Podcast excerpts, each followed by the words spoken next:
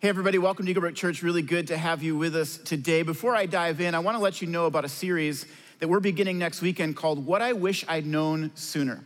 I talk to people all the time in their 40s, 50s, and 60s who email and say, Oh, I wish I would have known this sooner. But they never say it in a negative way, it's always a positive. They're always so grateful that God has finally revealed this to them and that they've learned it now. If you're a teenager in your 20s or 30s, these are the kinds of things you need to build into your life today so that you're not saying, Oh, I wish I would have known this sooner. And if you're in your 70s and 80s, hey, you're not dead yet. God, there's still room for God to teach you new things. We're going to be going through a book in the New Testament called First Timothy, and we think it's going to be a great series. Now, I said a couple weeks ago that we were going to be online for the foreseeable future. And given the announcement that came from the state of Minnesota this week, my answer to you is still we are going to be online for the foreseeable future, which is hard. It's hard for me. I wish I knew a specific date that we were going to be open, but I want to let you know that our teams are prepared. We've been working really hard the last couple weeks to create a plan for what a touchless experience would look like at our church. And so, whenever we get the green light, we would be ready to go. But at this point, there's just a lot of information that we haven't been able to receive yet, and we haven't gotten the green light. And so, we'll kind of keep you updated on that. But here's two things that I want each of us to be thinking about and to know. First of all, would you continue to invite to our church? It is so easy to invite someone to online church. All you have to say is, hey, just tune in and from the comfort of your house. You don't even have to get dressed up or come to a building that you're not used to. You can just watch the online experience. In fact, as you heard, next weekend is the perfect service to invite someone in your life who feels far from God. The perfect service for somebody that you've been hoping to come to know Christ Next weekend, you've got to invite them. We've got a special service plan. And you say, well, it's Memorial Day. Why, why did you take all that effort and time to put in an incredible service on Memorial Day? Because it doesn't matter where you are next weekend, you can tune in to church online. We think it's going to be an incredible experience. But here's the second thing I want to ask of each of you Would you pray? Would you take some time this week and pray for our church and for our leaders? I was talking to my wife this week and I said, Hey, I'm, I'm giving an update to the church. What would you want to know as somebody who attends?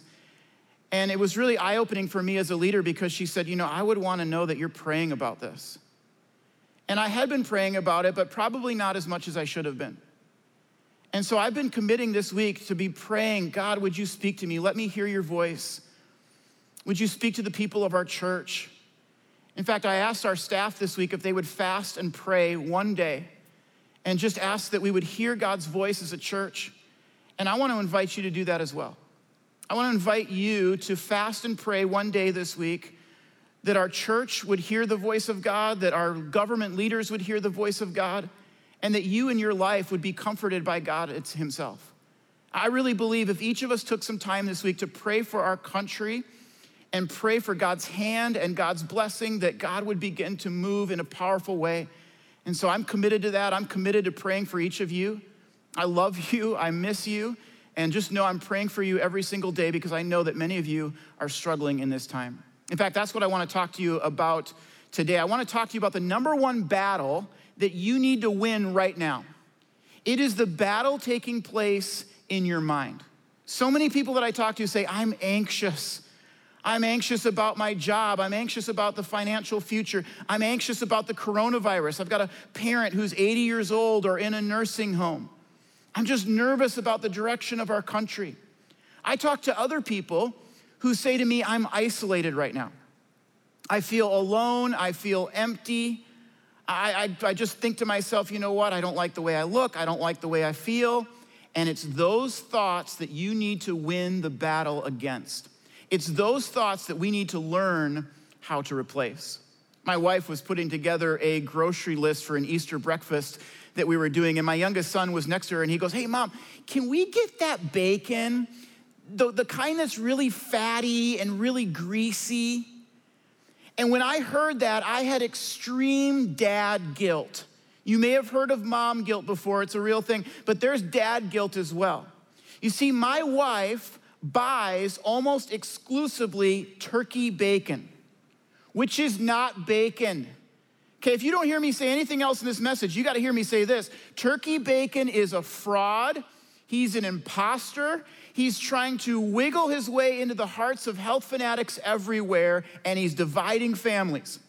My job as a dad is to teach my son what real bacon is, and I had failed him. He had only had real bacon a couple times in his life. It was like a distant memory. All he could remember was the fat and the grease, which thankfully was enough to be etched upon his memory forever. But my son has this belief that turkey bacon is real bacon, and I'm telling you, if that thought is allowed to gain a foothold in his mind, it will lead him to a life of pain, frustration, and disappointment. Now, of course, I'm, I'm kidding a little bit about this, but in the same way, if you allow these anxious, fearful thoughts to begin to gain a foothold into your life, it will lead to pain, frustration, and disappointment. We have to learn how to win the battle that's in our minds.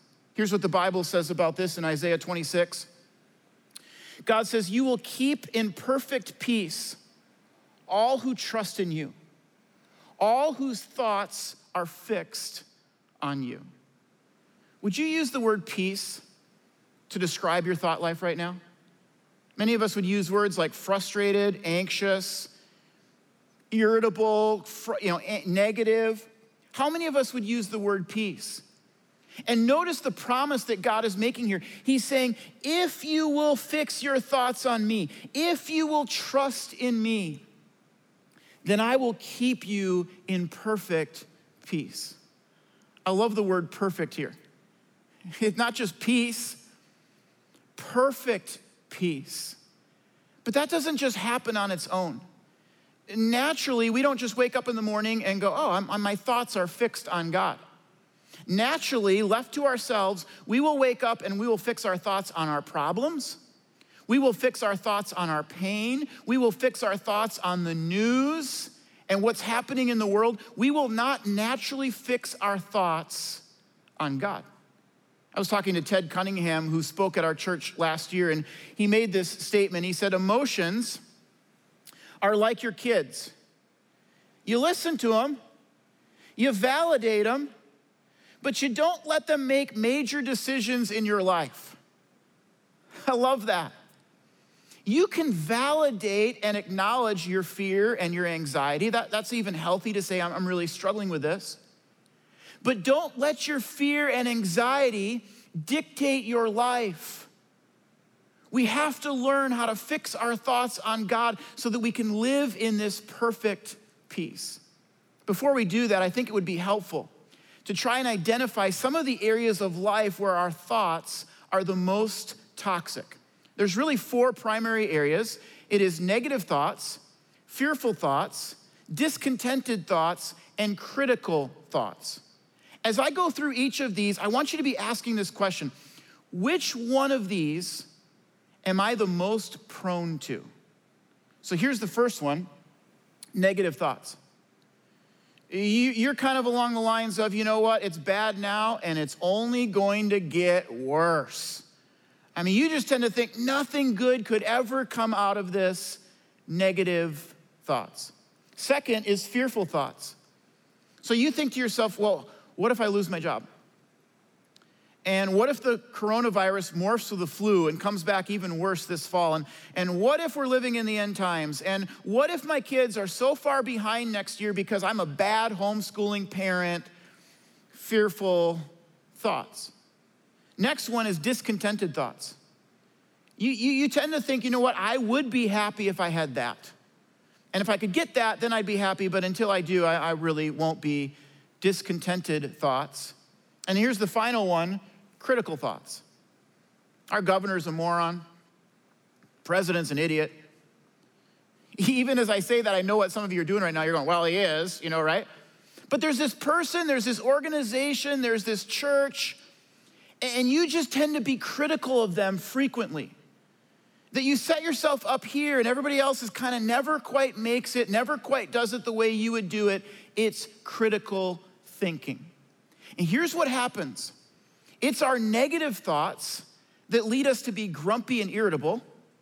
It's our fearful thoughts that don't allow us to live in that perfect peace. It's our discontented thoughts that steal our joy, and it's our critical thoughts that impede us from loving another person.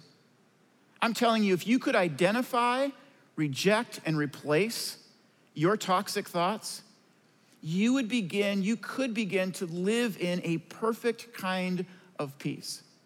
We could, but here's what most of us do instead most of us, we mask and we medicate.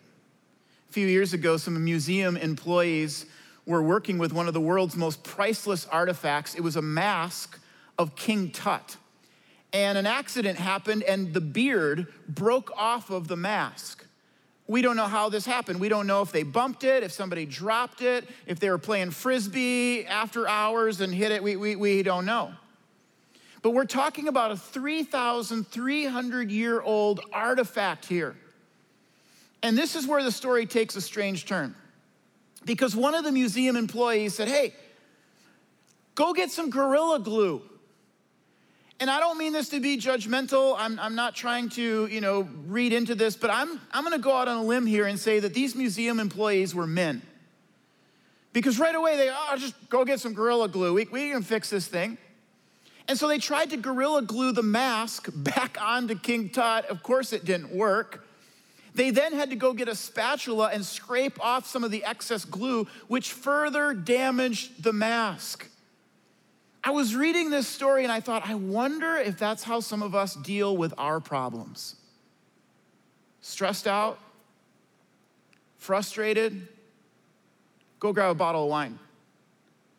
Uh, go, go get a bottle of something else. We, we'll just mask it, we'll just medicate it.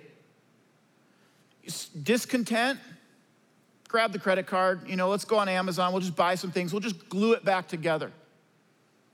Fearful, well, we, we, we can control it, we can fix this. We'll, we'll just control the situation, except we can't. Instead of trying to mask or medicate, instead of trying to find a quick fix right now, here's what each of us need to do. We need to get to the root of the problem, which is in our minds. Many of us believe that the brain that we were born with is the brain that we have today, but that's not so. Your brain is ever changing. It's why you may have learned Spanish in college, but now you can't remember any of it. It's because when you stopped using your Spanish, your brain cut off those circuits so that it could grow new circuits and run as efficiently as it can. Here's what that means that means that you can change the way that you think. It means that the way you thought yesterday doesn't have to be the way that you think tomorrow. You can win the battle that is in your mind. Here's the first way to do that we must learn how to take every thought captive and make it obedient to Christ. Here's what Paul says in 2 Corinthians 10. He says, We are human, but we don't wage war as humans do. How do humans wage war? Well, they use weapons, they use power, they use strength. He says, We don't do that. We use God's mighty weapons. What are those? Well, Ephesians 6 gives us a list. It's things like prayer and God's word and truth. He says, not worldly weapons, to knock down the strongholds of human reasoning. So, right away, we can see the battle's not out there. The, the battle's not with the economy or politicians, those are very real. But he says, here's the most important battle it's taking place in your mind. And then he says this we take every thought captive and we make it obedient to Christ. Here's what I would invite you to do this week. The next time you catch yourself having an anxious or fearful thought, I want you to whisper, God, I will not live with a spirit of fear. I am taking that thought captive right now, and I am going to cast my anxieties onto you.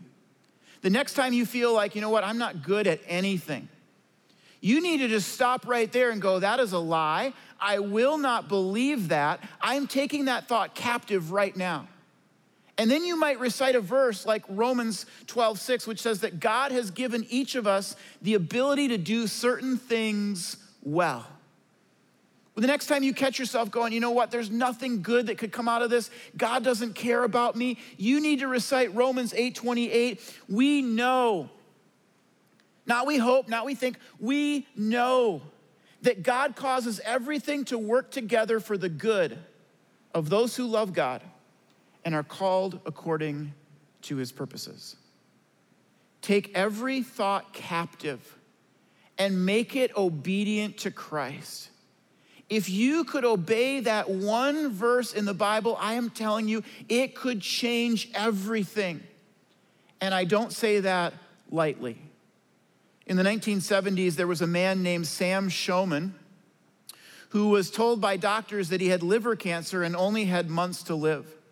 A few months later, after Sam had passed away, they ran an autopsy on his body and they found that the doctors had been wrong. Mr. Shoeman did have a tumor in his liver, but it was very small, it was contained, it had not spread to the rest of his body, and it wasn't life threatening. In other words, Sam Shoeman did not die of liver cancer. Sam Shoeman died because he believed he had liver cancer. I wonder if there's any of us here today who are dying because we have believed a lie. We've believed the lie that God's not in control, I need to be in control. And so we're dying of anxiety. We're, we're dying right now of sadness because we believe that, that happiness is out there in the world someplace and it's not coming from God. We're dying of fear because we believe the lie that God's not going to protect us, God's not for us. Where is it in your life that you need to say, you know what? I'm not going to believe that that thought that I'm thinking right now, it is not true, and I'm gonna take it captive and make it obedient to Christ. Here's the second way to win the battle in your mind, and it's this you have to form new grooves. When I was a new Christian in college, I attended a local church, and I remember the pastor using an analogy of water rolling down a hill to describe how ingrained our thoughts can become. Ever seen water rolling down a hill?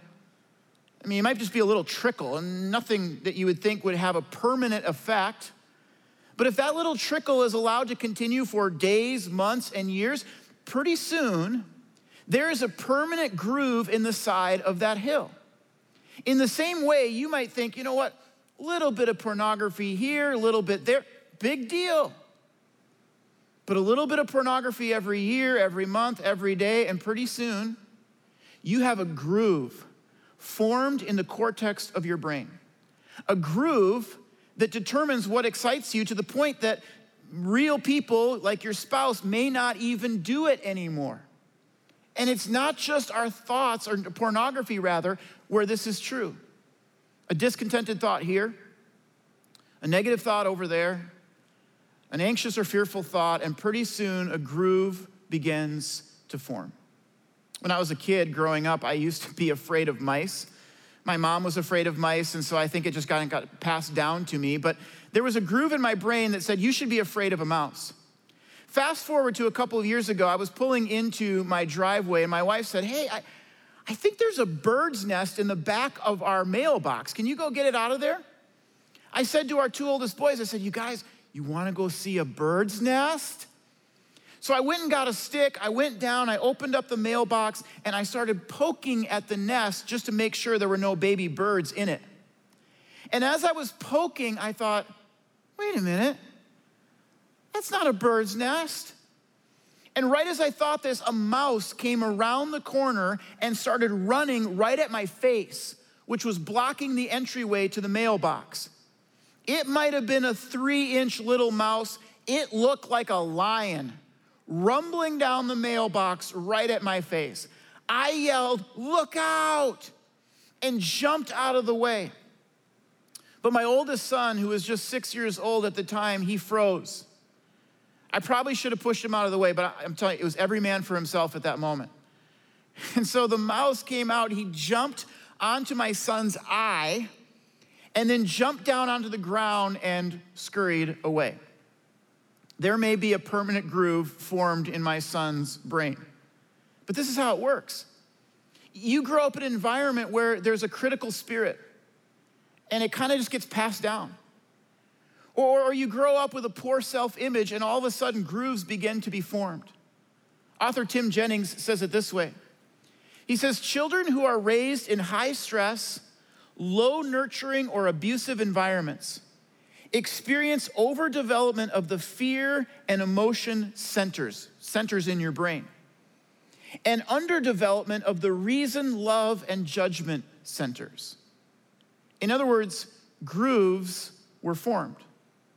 Now you're an adult and you're going, well, I don't want to be anxious like that anymore. I don't want to think like that anymore. What can I do? Here's the good news God has specifically designed our brains to be able to form new connections and pathways. God has designed our brains where we can grow new neurons. Scientists call this neuroplasticity. Before that term was even invented, however, here's what the Bible said thousands of years before. Paul wrote, Do not conform to the patterns of this world. Don't allow this world to shape the grooves that are in your brain, but be transformed by the renewing of your mind. Transformation can take place. You can change the way that you think. But how do you do that? Well, think about how you formed those grooves in the first place. They were formed through exposure. You had something happen to you that caused you to feel unsafe or anxious. You saw images online or in movies that got stuck into your brain. In the same way, if you want to change your thinking, you need to stop exposing your brain to things that are making you anxious and fearful, such as maybe social media or the news or certain friendships.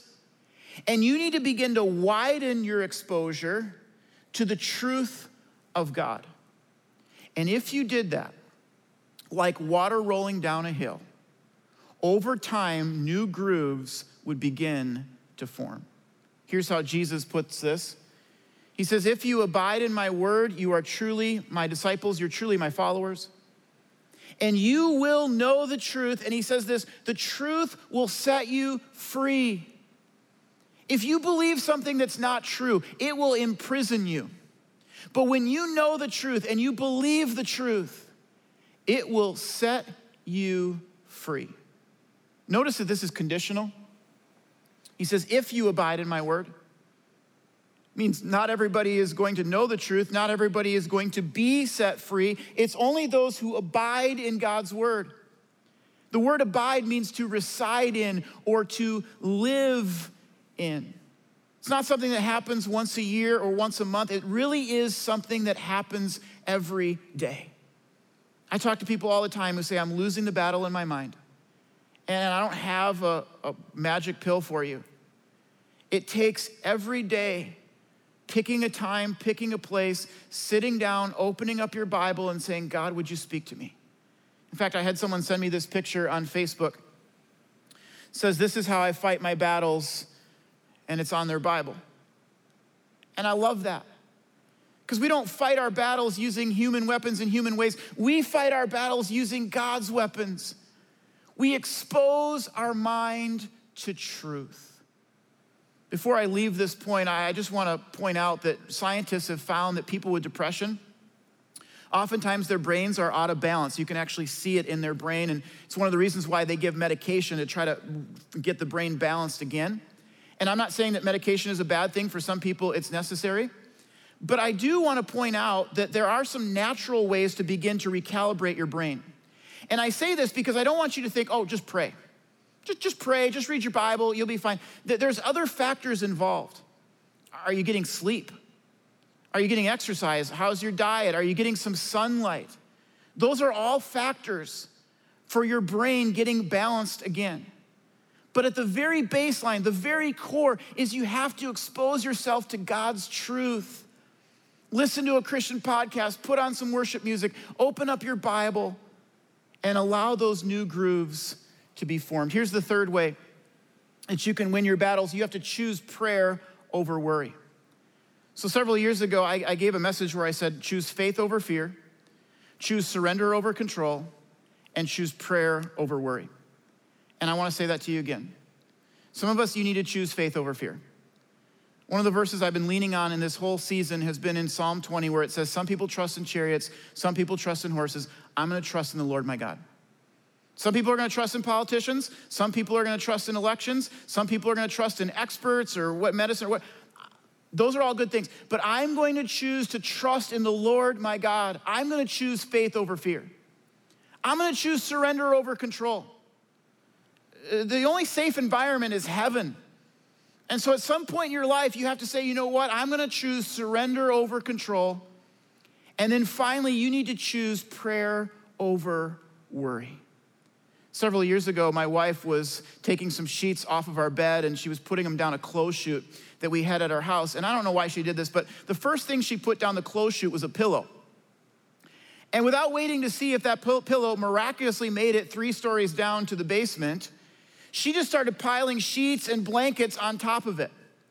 The pillow did make it about 12 feet down a 25 foot chute, but that's where it got stuck. And every blanket or sheet that she put in after it, it got stuck as well. After getting about 10 feet worth of clothes stuck, she just walked away and thought, well, it will, it'll fall down on its own. So I came home a few hours later, was gonna put some clothes down the clothes chute, and realized it was completely jam stuck. So I thought, okay, I gotta fix this. I, I, went and got a broom. I tried to jam it. I hit my head. I threw the broom in frustration. I then grabbed a pair of kitchen tongs and I went down and tried to pull them out, but it bruised my arm because I couldn't reach far enough. And finally, as a complete last resort, I had this idea. I went down to the basement and I got two 15 pound weights. I took the first weight and I just chucked it as hard as I could down the clothes chute. It got stuck. So I took a risk. I grabbed the second weight. I threw it as hard as I could down the clothes chute and knocked the whole thing down to the basement. It was one of the best moments of my life. Kids, do not try this at home, okay? This is just drastic times. But it all went down, and I thought about it later. I thought, you know, I wonder if that's how some of us are with our prayer life. That, that we, we think, you know what, I, I'll fix this. There's a problem in our life, and so we think, okay, I'll, I'll do this, I'll do that, I'll talk to this person, I'll try to figure this out. And then if none of that works, as a last resort, we go, well, you know, let's just pray about it. I mean, maybe God can, can get us unstuck. And here's what I want you to hear today prayer is not a last resort, it's the first resort. Pray first. In fact, there ought to be a trigger in your brain that says, you know what, I just need to pray about this.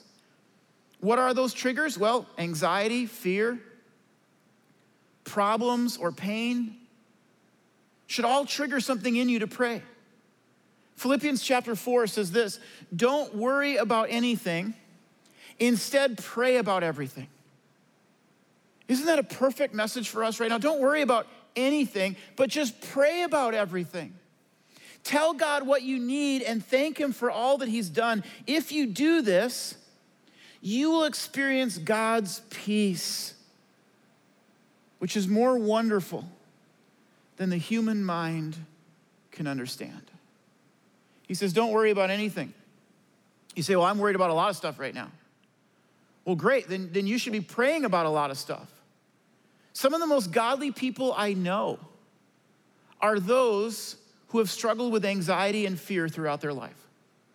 But they have learned how to take their anxiety and fear and use it as a trigger to pray.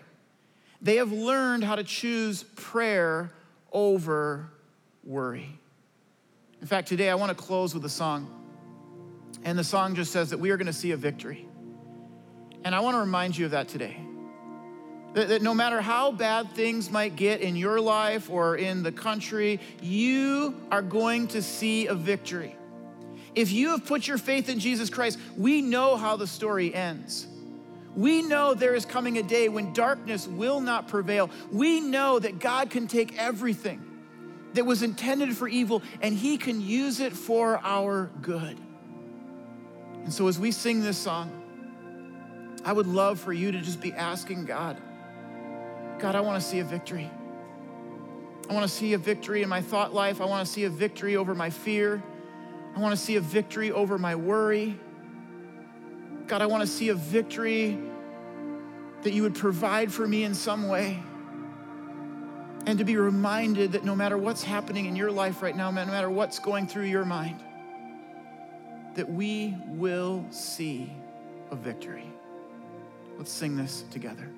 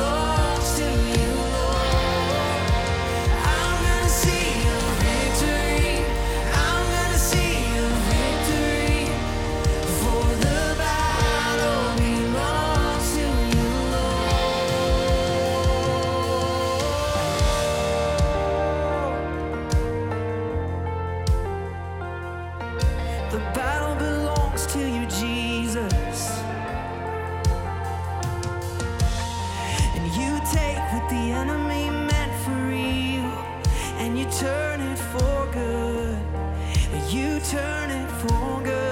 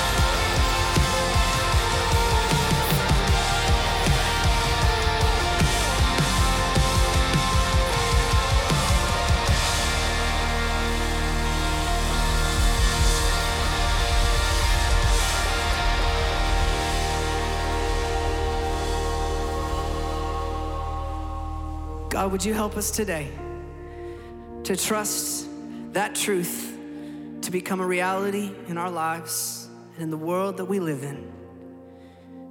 Lead us today as we put our faith in you, our trust in you. That even the things that feel like they've been set up against us, God, that you would make something beautiful out of our reality. In Jesus' name we pray. Amen.